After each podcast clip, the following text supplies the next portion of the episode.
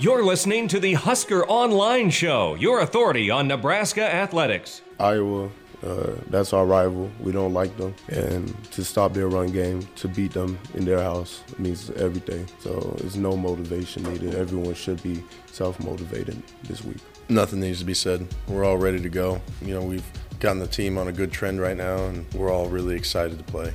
Everybody's going out there every day, wanting to hit, wanting to get better, and just keep on tightening up this family. We're just all enjoying ourselves. But I think um, with the way that it's gone the last couple years, it definitely plays into it. Um, so we're excited for another opportunity. And yeah, you know, it, it, it is another game, but at the same time, I think the way it's gone the last couple years definitely has something to do with it. We know this is kind of the last ride for us. Um, and with this team, and uh, you know it's something that we can continue to this momentum we've had in the last few weeks. We can kind of continue that upward climb, and you know this would be a great win to kind of cap off the year and and uh, send some momentum into the offseason for these guys.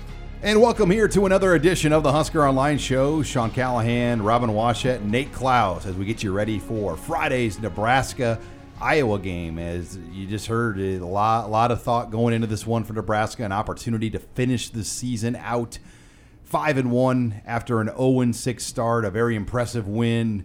Uh, on Saturday, this past Saturday against Michigan State, and, and now you got to go on the road, short week play an Iowa team that's coming off one of their best performances of the year, a 63 nothing uh, win at Illinois. But I don't know. I mean, as you start to look at this, guys, it, it, it, just starting to feel more like a rivalry to me. I know early on, Robin in the Big Ten, it felt forced.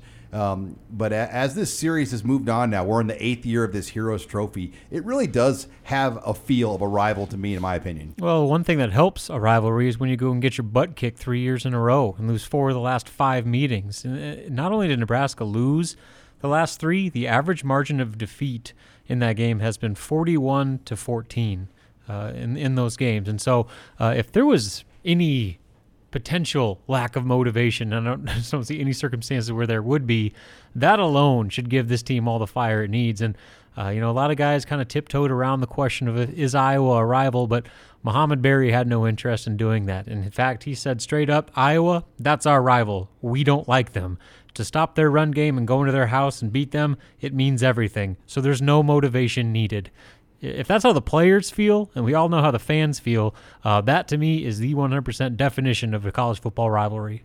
Yeah, I don't get the why Nebraska fans are still reluctant to embrace this and, and call it your rival. I know initially it felt kind of forced. The Heroes Trophy was I mean, sponsored by Hy-Vee. Sponsored, yeah, brought to you by Hy-Vee. I mean, yeah, that was kind of hokey, and, and I'm not a huge fan of, of some of those, you know, kind of forced trophy games or whatever. But bottom line is you've gotten punched in the mouth the last three three times you've played these guys, and if you if you don't dislike that enough to say, you know what, I don't like these guys and and want to beat them every single year, then then I don't know. You you, you probably should go try and do something else other than football. Well, and and I think Iowa, I, know they've tried to downplay it initially, but when you go on our our um, site for rivals, HawkeyeReport.com, and read the responses of their fan base about Nebraska, it's pretty clear uh, they don't like Nebraska very much. No, they haven't from day one. I mean, I think they, they call us the Nubs or Nebby. They, they never refer to it as Nebraska. We're either the Nubs or Nebby.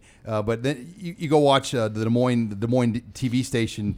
They do a bit where they make fun of Nebraska on there all the time, and they have a redneck cousin named Cooter Ray uh, Chris Hassel, the former Sports Center anchor, um, started that when he was a Des Moines TV anchor, where he played Cooter Ray, the redneck Iowa cousin, the redneck Nebraska cousin, and they made fun of the Huskers. So I think there is a lot of animosity. I just think it got off to a slow start because Nebraska dominated this series at the beginning. It was three to one Huskers out of the gates.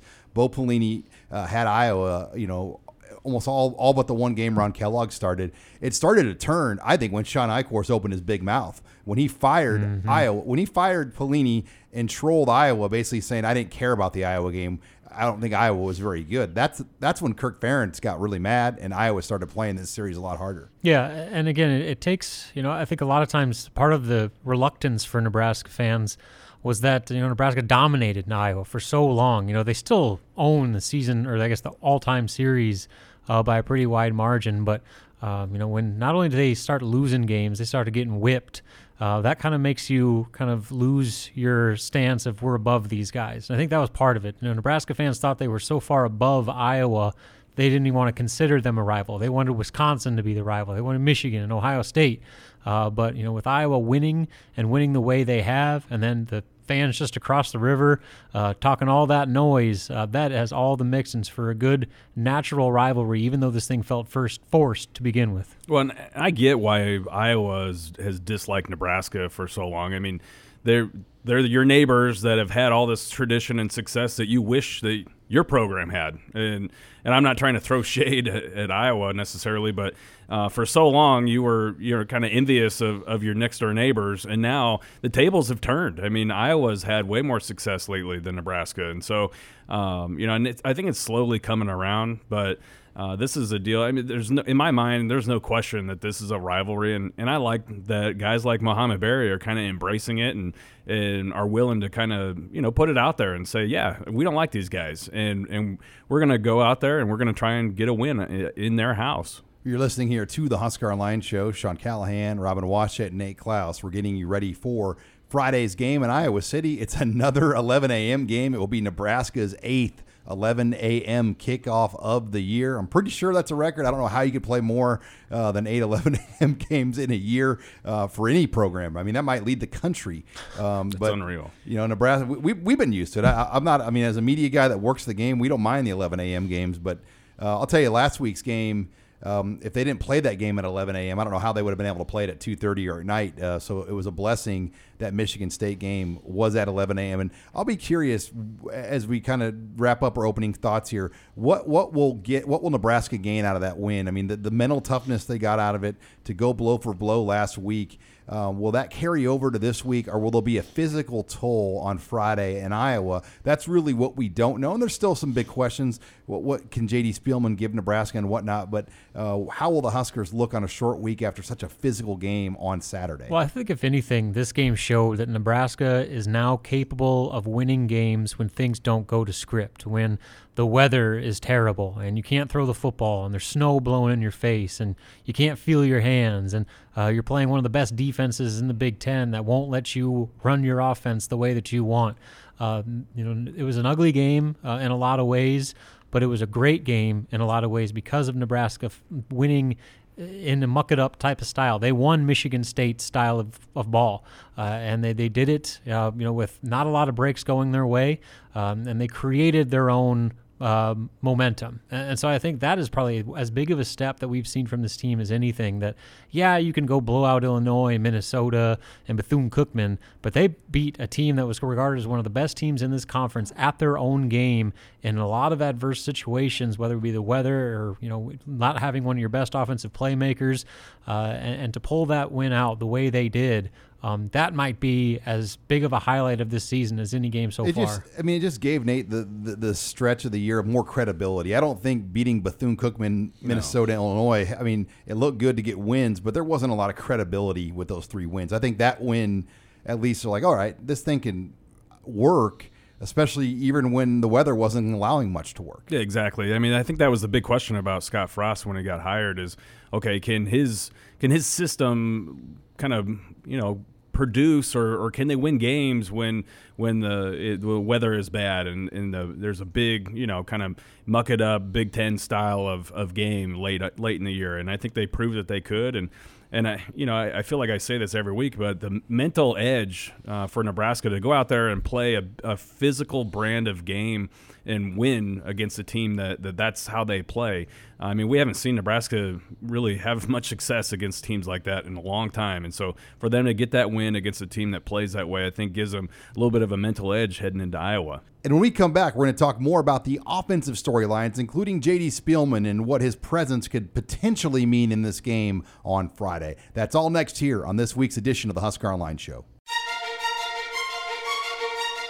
You're listening to the Husker Online Show, your authority on Nebraska athletics.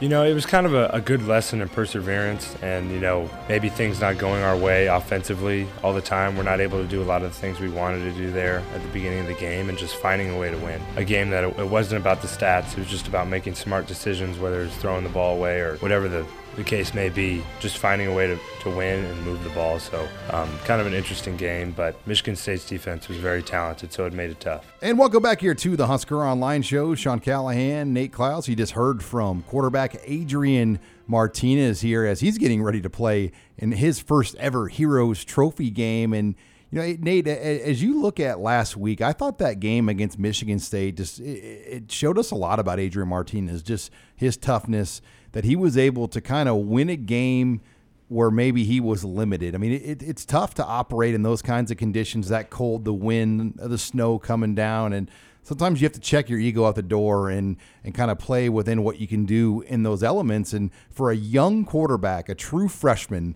to be able to handle that last week, I, I think that's a game where he's going to grow a lot from in the future. Yeah, I mean, this season's been a, a, season of firsts for Adrian Martinez, obviously being a true freshman. But that last week, I, I do think is is um, you know maybe a game where where you can look back and, and see that you know that's something that he can really build on or, or take a lot of lessons out of that because I mean, he did not. He was not playing at a, at a super high level. Uh, there obviously there was a lot of a lot of disadvantages there, given the weather and, and the cold, and I mean everything else. Uh, the defense that he was facing, uh, because that was that was a, a, pretty impressive defense that they were going against, and there was not a whole lot going his way. Uh, but he kept plugging away. Uh, he didn't force anything. Didn't didn't necessarily. You know, I, I think in times, at least in recent history, you've seen sometimes where the quarterback is trying to trying to win the game on his own, and you saw you know maybe some forces or some passes being forced, or you know taking some extra risks, and, and you didn't necessarily see him do that. He he, just kind of stayed steady, and and um, you know he, he helped lead the team to a win, and I think there's going to be a lot of a lot of good that you can take out of that experience. You know, and, and Devine Ozigbo, a thousand yards, and, and we kind of knew this was coming, but I'll tell you, nobody knew this was coming back in July, August, even September. I mean, I think the Purdue game was clearly the moment you're like, holy cow. And even, I still think, even the Purdue game, it was hard to know if that was just kind of the opponent or if that was truly divine. And, you know, then the following week at Wisconsin, he didn't get that. He got five carries. Yeah. Um, so for him to, to do what he's done essentially over the last seven games, it's quite remarkable. And, um, this will be another physical, tough test to run the ball. Iowa has one of the better run defenses in the country, a very sound unit, a very deep defensive line. Um, there's going to be a lot that we're going to find out about Devine Ozigbo, Nebraska's ability uh, to get a push with their offensive line against another good defensive line they're going to see on Friday. Yeah, you're right. No one saw this coming. And I think at the beginning of the season, most people were had kind of settled in on the idea that he was going to be, you know, a short yardage type of guy or maybe a situational back. Um, not definitely not the the player that we've seen down the stretch. And uh, and really, he's the poster boy for for being a guy that, that is bought in and, and what the system, what Scott Frost's system and, and Zach Duval's system can do for you. I mean, he's changed his body.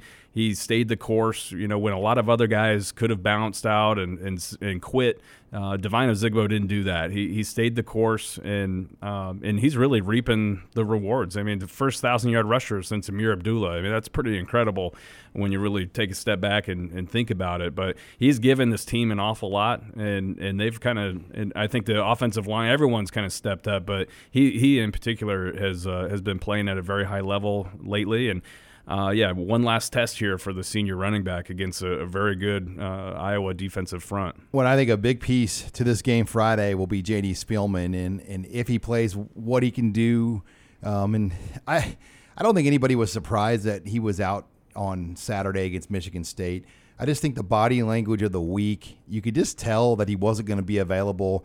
Um, Scott Frost, even on Thursday, um, and Troy Walters on Wednesday, they they were pretty toned back just with their comments about Spielman and kind of what they were expecting to see from him in that game. Where I don't know, I, I just have a feeling he's going to play, and you know the weather is going to play a factor too. You know what what can Nebraska do if it's raining or wet uh, in Iowa City, but I, I, I just think having JD Spielman available in this game could really uh, make a difference, giving that second uh, perimeter option because Iowa likes to play heavy. They want to play with more linebackers uh, on the field at times, and if you can have Spielman rolling with Morgan and Mike Williams and Maurice, Wall, all these different weapons, I think that's where Nebraska can maybe find some matchups, and just like what Northwestern did to Iowa and some other teams did to them this year. JD Spielman means everything, I think, this week, and we, we saw just you know how he changes your offense last week. Obviously, the weather played a, a, big role in that as well. But when you take JD out of the equation, it allows teams to kind of key on on uh, you know Stanley Morgan Jr. And and I think that you're, you're right. I mean, Iowa wants to play this game in a phone booth. They, they want to be able to, to go heavy, load it up, and and uh, you know kind of muck it up just like Michigan State did. But uh, I think the the key here is if, if you can have a guy on the perimeter like JD along with with Stanley um, you know, and have some other athletes like a Maurice Washington on the field. A lot like what we saw against Wisconsin, where Nebraska tried to spread those guys out uh, and create mismatches. I, I, think that changes everything. So if, if he's able to go and the weather is is able, you know, willing to cooperate enough to allow Adrian Martinez to to be an effective passer, I think that changes the game tremendously in Nebraska's favor. Well, and even just conducive enough to allow Martinez to run because I felt the footing and, and just the conditions on Michigan State against Michigan State, uh, along with the level of defense, made it very difficult for Adrian Martinez to run the ball, especially in the second half. If if Martinez is a true running threat in this game, I, I really like Nebraska's chances on Friday. Yeah, I do too, and it, and I know Iowa's, you know, Iowa's defense, especially their rush defense, is is good. I don't. It's not quite as good as as what we saw against Michigan State. It was giving up what seventy six, or yards. even Michigan. Yeah, or even Michigan for that matter. So I, I do think there's going to be some more some more holes, or those holes aren't going to close quite as fast because what we saw on on Saturday against Michigan State. I mean, there would be a hole there, and that that thing would close real fast. Uh, I mean, that front seven was was pretty nasty, and so I do think that there's going to be some some spots of open here against Iowa, and and if Martinez is able to get things going with his legs a little bit, um, you know, that, that's going to open things up with the pass too. So it's going to be interesting to see just how effective he is against that front. Well, in the start too, I mean, Nebraska's offense this last week was the first time since the Wisconsin game Nebraska hasn't scored a touchdown on their opening drive, and really since the Purdue game. So everything post Michigan, Nebraska had scored a touchdown on their opening drive, other than the Wisconsin game and the Michigan State game. So it, it, I think the start again out of the gates will be so important for Nebraska offensively uh, to maybe just get some rhythm and establish that out of the gates. Well, there was a crazy stat heading into the Michigan State game uh, it, all those games where they had started out, um, you know, scoring points, Martinez was like 18 of 18 passing.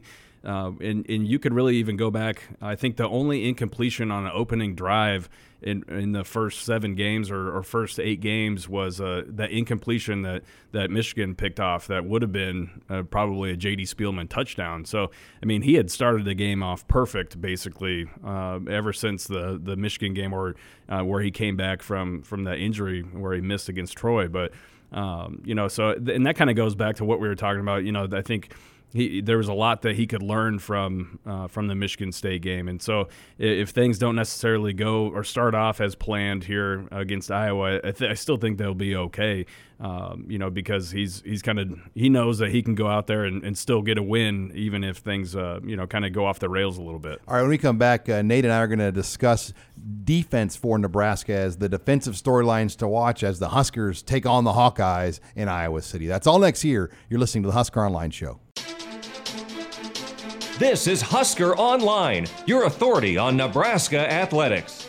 Coach Chins and I have argued about Nebraska and Iowa for a long time. Uh, now he's finally on the good side. But, you know, he knows a lot of those guys over there, and uh, they're good people. Yeah, I'm sure it'll be as emotional for him going over there as, as it was for me coming back here. So, but we have to put all that aside when we go play, and it just comes down to what happens on the field. I can't really imagine being in that position. I can't imagine coaching against Nebraska, you know. Um, but yeah, it is unique, and I think it means a lot to him. I know for us as a defense, we want to go up there and play as well as we can, and especially for him, you know, it'd mean a lot. And we're back here on the Husker Online Show. Sean Callahan and Nate Clouse now talking some defensive storylines to watch for Nebraska against Iowa as this segment of the show brought to you by Tanner's Sports Bar and Grill. Five locations in Omaha and one here in Lincoln. So get on into any of those six, Omaha and Lincoln Tanner's locations to watch all the football Friday, Saturday, and Sunday here over the weekend. And you just heard a bunch of guys, Nate, talking about Erik Chinander and kind of what this game, what this week means to him. Um, a former Iowa Hawkeye player, uh, played for Kirk Ferentz for the Hawkeyes. A lot of these same coaches were on that staff as well. Um, you know, he, he, knows Brian Ferentz very well. In fact, when uh, Chinander was at Oregon, the Ferentz, uh, Brian Ferentz and some guys went out there to study the morning practice scheduling that Chip Kelly does, and Oregon and Iowa switched to that. So there's a lot of connection here uh, for a guy like Chinander. Now he doesn't have the uh, the tattoo of a no Hawkeye tattoo. on his leg, which Bob Diaco, by the way, literally wore pants even in the summer because he did not want anyone to see that Hawkeye tattoo he had on Doesn't his leg. Bielema have a Hawkeye tattoo as well? Bielema, Bob Stoops, and uh, Diaco. So it must have been kind of an 80s, 90s Iowa thing. I mean, if you were a real man, you got a Hawkeye tattoo. Now, I don't know, Chinander, I don't know if he has any Hawkeye markings on his body, but uh, nonetheless, this this um, this game, I think, means a lot to him. And he's going to have a pretty good handle, I think, of, of what they're going to see. No, no, no doubt it means a lot to him. I mean, he's an Iowa guy. He obviously played at Iowa. Now he's at Nebraska. He's recruiting against Ferentz and, and the Hawkeyes. I mean, he's and he's trying to get a foothold in the state of Iowa on, on the recruiting trail too. So, um, you know, and even a guy like Frank Verducci has got some Iowa ties. He was the offensive coordinator Yeah. for Hayden Fry, Hayden Fry on that Rose Bowl team. Exactly. So, I mean, there's there's some, you know, when the uh, the departure of Bob Diaco did not mean that all the uh, uh, Iowa ties on, on at Nebraska are, are gone with uh, with Chinander and Verducci now, and um, and they are going to have an idea of, of what it's going to be like, what they're going to see. Uh, I think that uh, you know that's that's going to be something that obviously can help Nebraska, but um, you know, getting a win against a team like this, I, I think is is going to be extra sweet for, for guys like Chinander and Verducci if the if the Huskers are able to to pull one out in Iowa City, just because of their ties there, and and um, and I think that that does kind of you know that would kind of plant a flag in the Big Ten West, saying that maybe Nebraska is a team to be reckoned with going forward. You're listening here to the Husker Online Show. Sean Callahan, Nate Clouse, as we're talking defensive storylines for Nebraska now going into this game. And I want to go with Antonio Reed out of the gates. He earned a black shirt this week. He was the the one of the lone guys, uh, kind of playing a starting type role that did not have one yet. Uh, he gets it here into Week 13 of his senior year at Nebraska. Surprisingly, though, Nate, he wasn't named the Big Ten Defensive Player of the Year. Minnesota had a linebacker go for 20 tackles in a losing effort. Um, and then uh, Iowa, uh, AJ Epenesa, um, he he was the other guy that won it. So uh, almost nine out of ten times, Antonio Reed's a Big Ten Defensive Player of the Week, other than this past week. But uh, he really brought the wood. Um, and it's going to be another kind of game like that where they're going to need guys like Antonio Reed to, to bring it, like we saw against Michigan State. Boy, if Antonio Reed plays at that same type of level that he did against Michigan State, against Iowa, then you gotta you gotta feel pretty good about Nebraska's defense. Um, and I, this is not the same Iowa type of offense that I think a lot of people have kind of become, you know, gotten to know. They got their first 100 yard running back last week of the Exactly. season. I mean, that is just that blows my mind. When I heard that stat uh, heading into to last week's game that they had yet to have a hundred yard rusher on the season. I mean, that's just that's unreal. That's totally off script for for a typical Iowa team. So, um, you know, and I, I think that that probably bodes well for Nebraska. I don't know. I, I think that they've got some injuries too, or kind of banged up. Um, you know, as far as their receivers go, uh, obviously they they're not you know not loaded with a bunch of dynamic playmakers at, at that position. You do have a Noah Fant, so I, I think maybe that's that's certainly a storyline. You know. Uh, not only the matchup there of, of former, you know, Omaha kid playing against Nebraska, but how is Nebraska going to scheme and, and maybe try to take away a guy like Noah Fant or T.J. Hockenson? Uh, because those two, those are arguably their top two receiving threats on, on their offense. Let's talk about Noah Fant for a minute because you and I we we were uh, we covered him way from the beginning when I mean I I can still remember when he was at Burke as a sophomore Mhm. and um, we heard he was maybe the best sophomore in the state at that time, but kind of under the radar still, and then transferred to Omaha South and. Um, you know, I, I I think people had an idea he had potential, but I think you and I'd be lying if we thought he was a first round pick in high school. Um, I mean, it, it's really amazing how good he's gotten since his time at, at, at Omaha South and Omaha Burke. Um, and it just is more salt in the wound.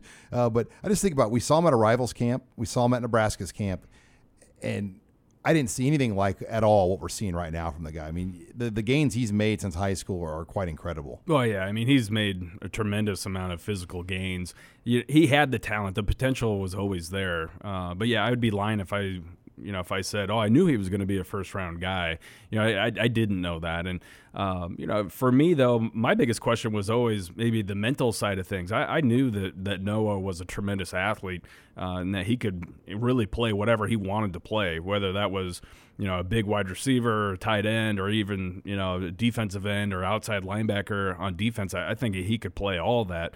But I was always more curious about how he was going to, uh, you know, kind of mature mentally. You know, because I've seen Noah get frustrated. I've seen him kind of get out of the game sometimes. You know, growing up uh, in high school, and and so that was my biggest question. But when he he wasn't a weight room guy in high school. Yeah, it wasn't necessarily a weight room guy, but he was a multi-sport athlete. I mean, um, yeah. Qualified for state triple jump as a freshman in high school. Yeah, I mean he's just great athlete. So, um, but he's I mean he has grown up at Iowa. He's he's made gains physically. I think that he's in a, a, a good. He's know, gone right. He's NFL. Yeah, I, I, think he's gone. I I know that he said just this past week that um, you know he's looking forward to getting his grade from the from the NFL, and seeing kind of where he's um, picked to go as far as you know his draft grade, but. Uh, and if it's not where he wants it to be, then he's going to be happy to come back to Iowa next year. But I'd be shocked if he wasn't graded out as a first round or, or even maybe second a second round guy. But uh, so I'd be shocked if he came back to Iowa. But uh, but he's tremendous talent, and and uh, I'm glad that he's had success at, at, Iowa. Just knowing him, you know, covering him coming up in in Omaha. But uh, certainly, you know, things haven't necessarily gone this season the way that I think a lot of people thought they would go. Uh, but he's handled that whole situation, I think, pretty darn well. Yeah, the, I mean, I think the media and everybody has tried to to make a huge story about that um, that he's fallen off in the offense, and, and they tried to you know link together the tweets that Noah's brother, a high school coach here in Omaha, Chris, made. Um, on Twitter, kind of criticizing the misusage of Noah Fant.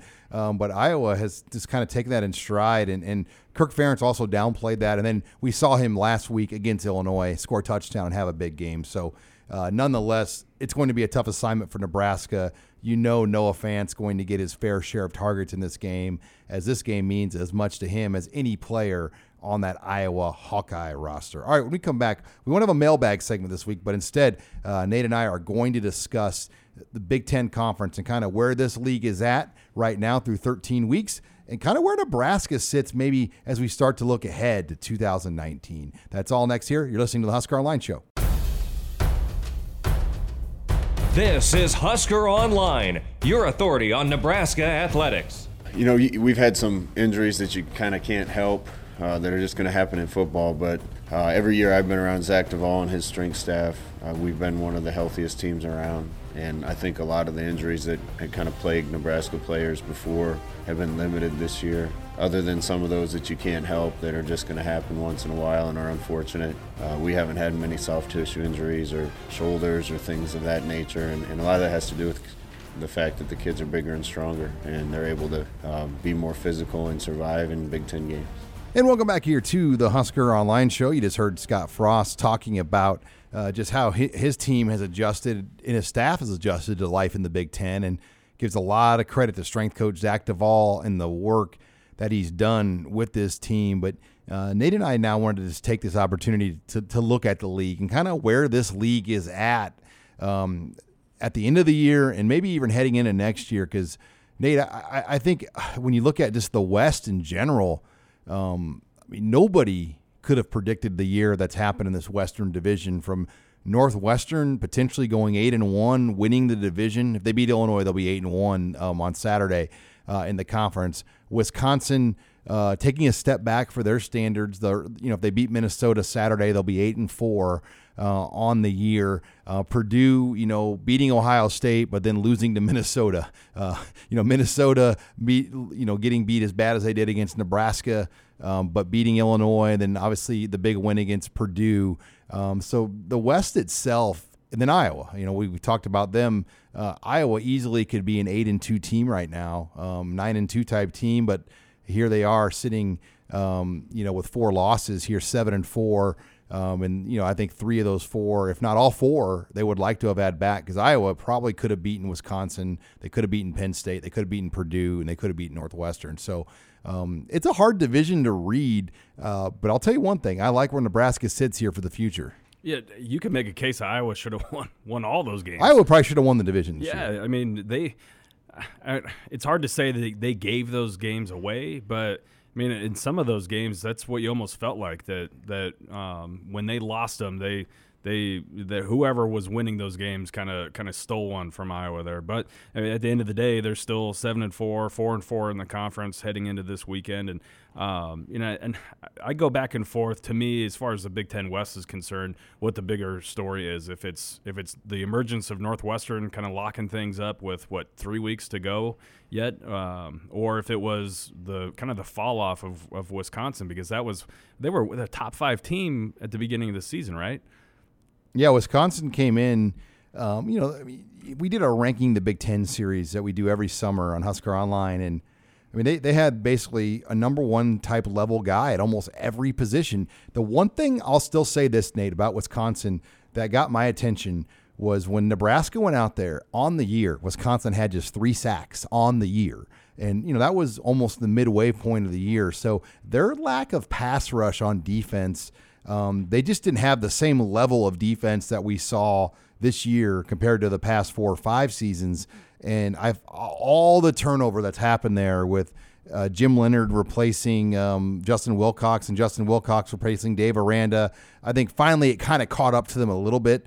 Um, and you know Hornibrook kind of I mean he's he's been okay, but let's let's be real. Hornibrook's not an elite quarterback. Um, Jack Coan got you know has been playing lately for them. I think that Kansas City kid coming in there is it Mertz? Yeah, Mer- uh, Graham Mertz. He's someone that I'll be curious to see what they do with him, but. Wisconsin just hasn't been Wisconsin, and that uh, we'll have Jonathan Taylor one more year to see what he can do. Um, and he's going to be, you know, with him there, they're always going to be an eight to ten win level team. Um, but I think they took a big step back. Yeah, they, they definitely took a big step back. And, you know, for I don't know how many years, I, I've always kind of felt like Northwestern was one of the teams that got a lot of run preseason and then turned out to be a little bit of a fraud. Well, that's that wasn't the case this year. They they uh, you know they've been playing very very well. Last week you saw you saw them after wrapping up the the division. They they go and they're an underdog against Minnesota at Minnesota. And I think that was a little bit of a, a slap in the face. I know Fitzgerald. I mean, sir, what is, Ve- is Vegas? no what is. Vegas drinking? I mean, that was the like one of the weirdest lines that I, Minnesota's not good. no And North Northwestern's a sound team. Like, and, and they're playing their best football right now. That that was stealing money. Yeah, that was that was definitely stealing money. I, but like you said, I you look at how things are playing out this year, and you like where Nebraska's at. Obviously, things didn't go the way that really anybody thought they would go for Nebraska this year, especially the start of the season. Uh, but when you when you look to the future and the pieces that Nebraska has coming back, what some of the the pieces that the big other Big Ten West teams are losing. Um, you know, you've got some coaching changes, like uh you know, that are going to be taking place. You, you've you've got uh, you know Northwestern's losing losing a guy like Thorson, uh, although they've got a, a good uh, quarterback coming back up uh, from that from the transfer that they got, former five star transfer. But um, there's, I mean, Nebraska's positioned very well to kind of make a run and and maybe even make that run next year.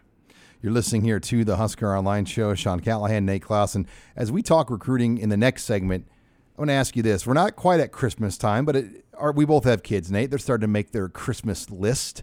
Uh, what would be on Nebraska's Christmas wish list as far as recruiting? And I'll start here first. Somebody that can get to a quarterback. Yeah, absolutely. I think a pass rusher is probably right at the top of the list. If it's not the top of the list, it's it's pretty. Darn You can close. argue this is maybe the worst three or four year stretch of pass rushing Nebraska's had in history. Yeah, in, yeah, in history, uh, at least since I've ever followed or covered the team, I, I don't remember a, a time where Nebraska's gone this long without a player. Three straight seasons without an NFL level pass rusher. Yeah, I mean, there's not a guy that that you necessarily have to be worried about eh, at all times. They're just guys. Yeah, they're just they're just guys, and that's no disrespect. It's just kind of is what it is at, at that position, and um, and I think that's definitely something that this this coaching staff needs to address, wants to address, and and they're wanting to, to pick up and add a guy um, to or two or three to kind of help them. Uh, We'll take you know, four, too. yeah, in that in that department going forward. You know, between now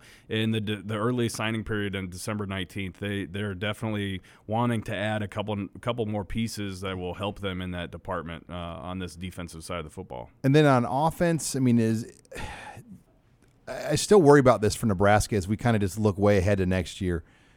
Can they replace? How do they replace Stanley Morgan? And I, I think back in the summer, we're like, oh, Woodyard and Williams would grow into this, but they've had such minimal roles, Nate, this year for Nebraska um, that I think that is a big concern.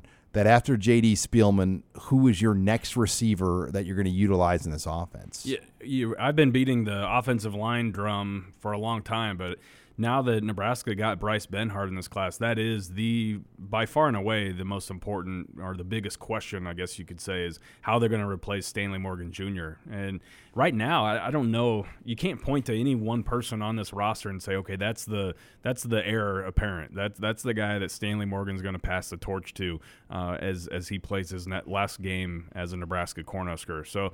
Um, you know, and I don't know if that's going to come on the recruiting front. I really like the guys that they have committed already, and Darien Chase and Jamie Nance.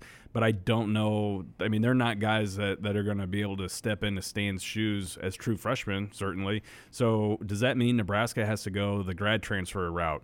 Do they try and bring in a wide receiver that's that has been established and uh, and, and we all know it, if it's going to be a guy that can that is to almost to the level of a Stanley Morgan Jr. type of guy, that's going to be awful hard to do. Every team in the country wants to bring in a guy like that. Yeah. So, um, so but it's going to be interesting to see how they They'll have some that. results to sell, though. They'll be able Yeah, to sell that. So, no question. Uh, well, hey, let's pick this conversation back up, Nate. We're going to talk recruiting next here uh, as we'll get a full recap of Nebraska's latest commit and how the full weekend went. That's next. You're listening to the Husker Online Show. You're listening to the Husker Online Show, your authority on Nebraska athletics. Yeah, we're going to get out in force uh, right after the game, so we'll leave already this weekend and get out on the road. And uh, I think what's been happening here uh, is pretty apparent to a lot of the people that we're talking to. From where we started to where we are now, I, every single parent and kid we're talking to can see where this is going and can see the progress, see the fan base sticking with us through thick and thin. And, and I think. Think they can all see that this is a program on the rise. So I, I think that's going to help us when we get out, and we're going to get out and try to capitalize on that right away. And we're back here on this special holiday edition of the Husker Online Show as we're getting you ready for Black Friday's game, Iowa, Nebraska, and uh, talking some recruiting now here. Sean Callahan and Nate Clouse, as Robin Washut is away now with the basketball team. Um, but let's talk some recruiting, Nate. Nebraska had seven official visitors in town. Not exactly a Chamber of Commerce weekend in Lincoln, Nebraska. In fact, about as bad of weather conditions as you could ever have for a football game in Nebraska. Um, really, the last two weeks. Um, I don't know in my lifetime coming to games at Memorial Stadium if there's ever been a worse back-to-back stretch of weather.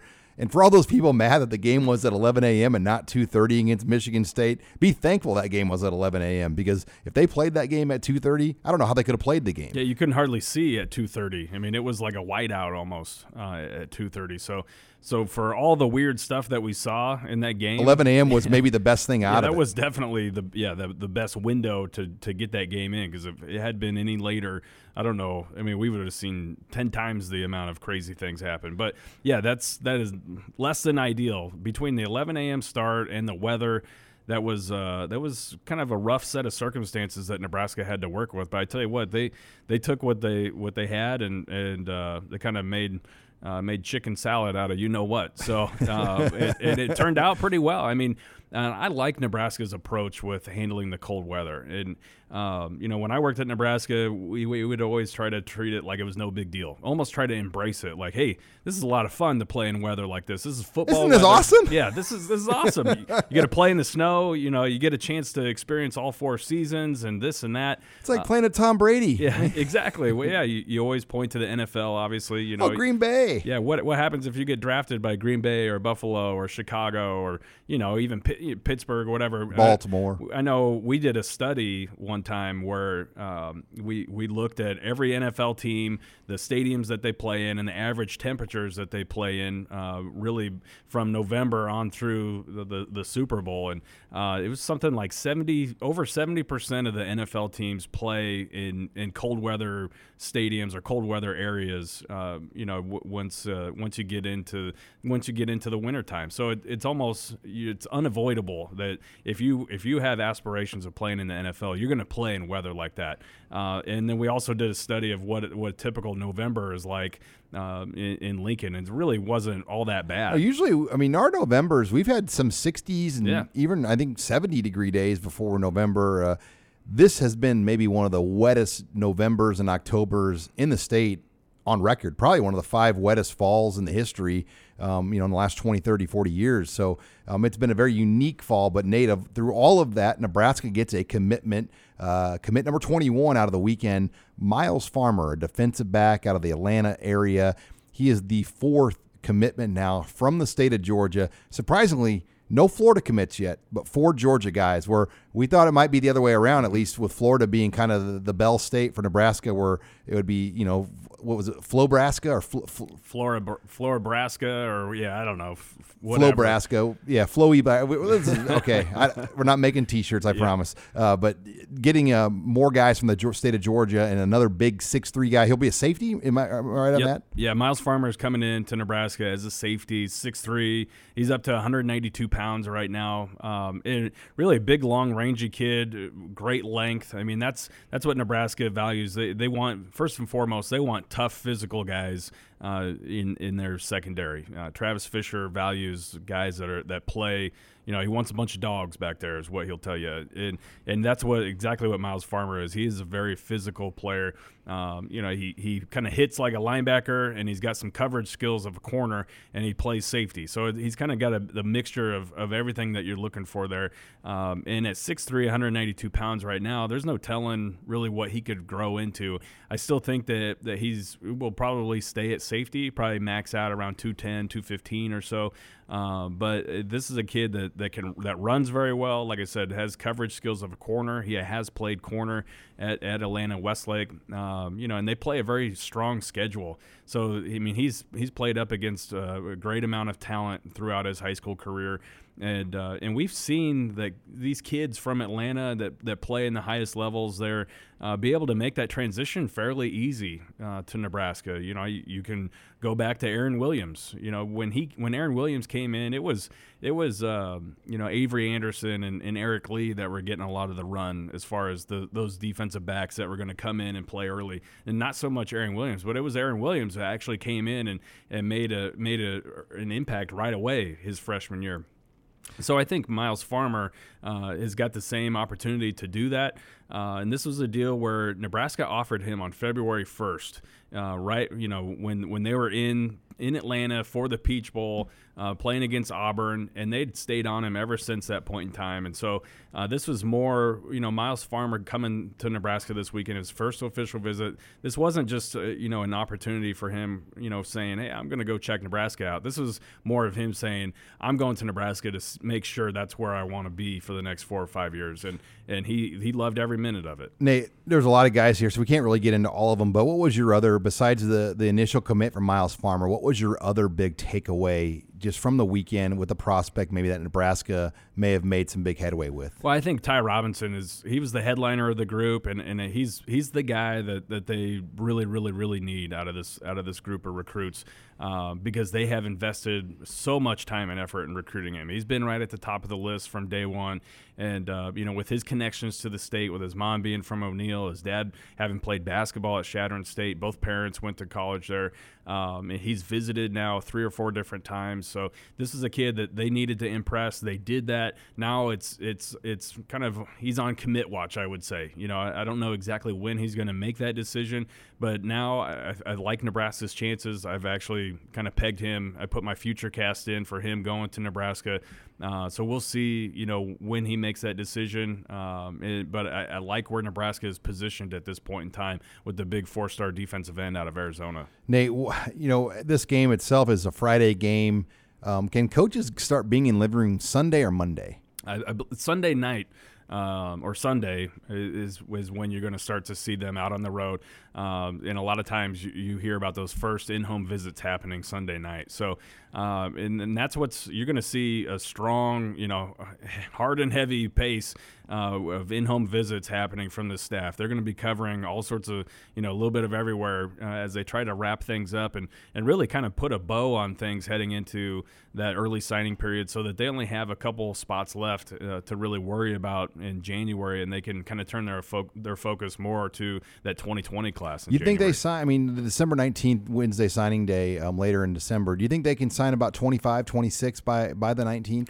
Yeah, that's what I'm kind of predicting. I think anywhere from you know 23 to 25 is is probably what I think we'll see. With three to four additionals after, and then I, I, they're still going to hold one or two for transfers, right? Yeah, I mean, that's. I, I think that uh, we'll probably see a class of 27, 28 with a handful of, you know, two or three spots held back for, for grad transfers or, or just regular Well, today, transfers. right now, there's 24 openings. Mm-hmm. And then that doesn't count a Guy Thomas. It doesn't count maybe a Caleb Lightbourn, a Quayshawn Alexander, or any other potential guy that could leave uh, based on attrition and not being really a factor on this roster at this point. So, uh, I don't think they have any problem getting to 30 new additional scholarship no, I, players. So. Yeah, I don't think so either, and and, uh, and that's good. I mean, they they're they're all about kind of maximizing the roster size, and uh, and I think by by next by the time fall camp starts next year, you're going to see well over 100 new faces between uh, since the time Scott Frost and the staff arrived. Well, it's going to be fun, and uh, make sure you're on Husker Online because after the Iowa game starting Sunday, Nate Clouse and the entire Husker Online recruiting team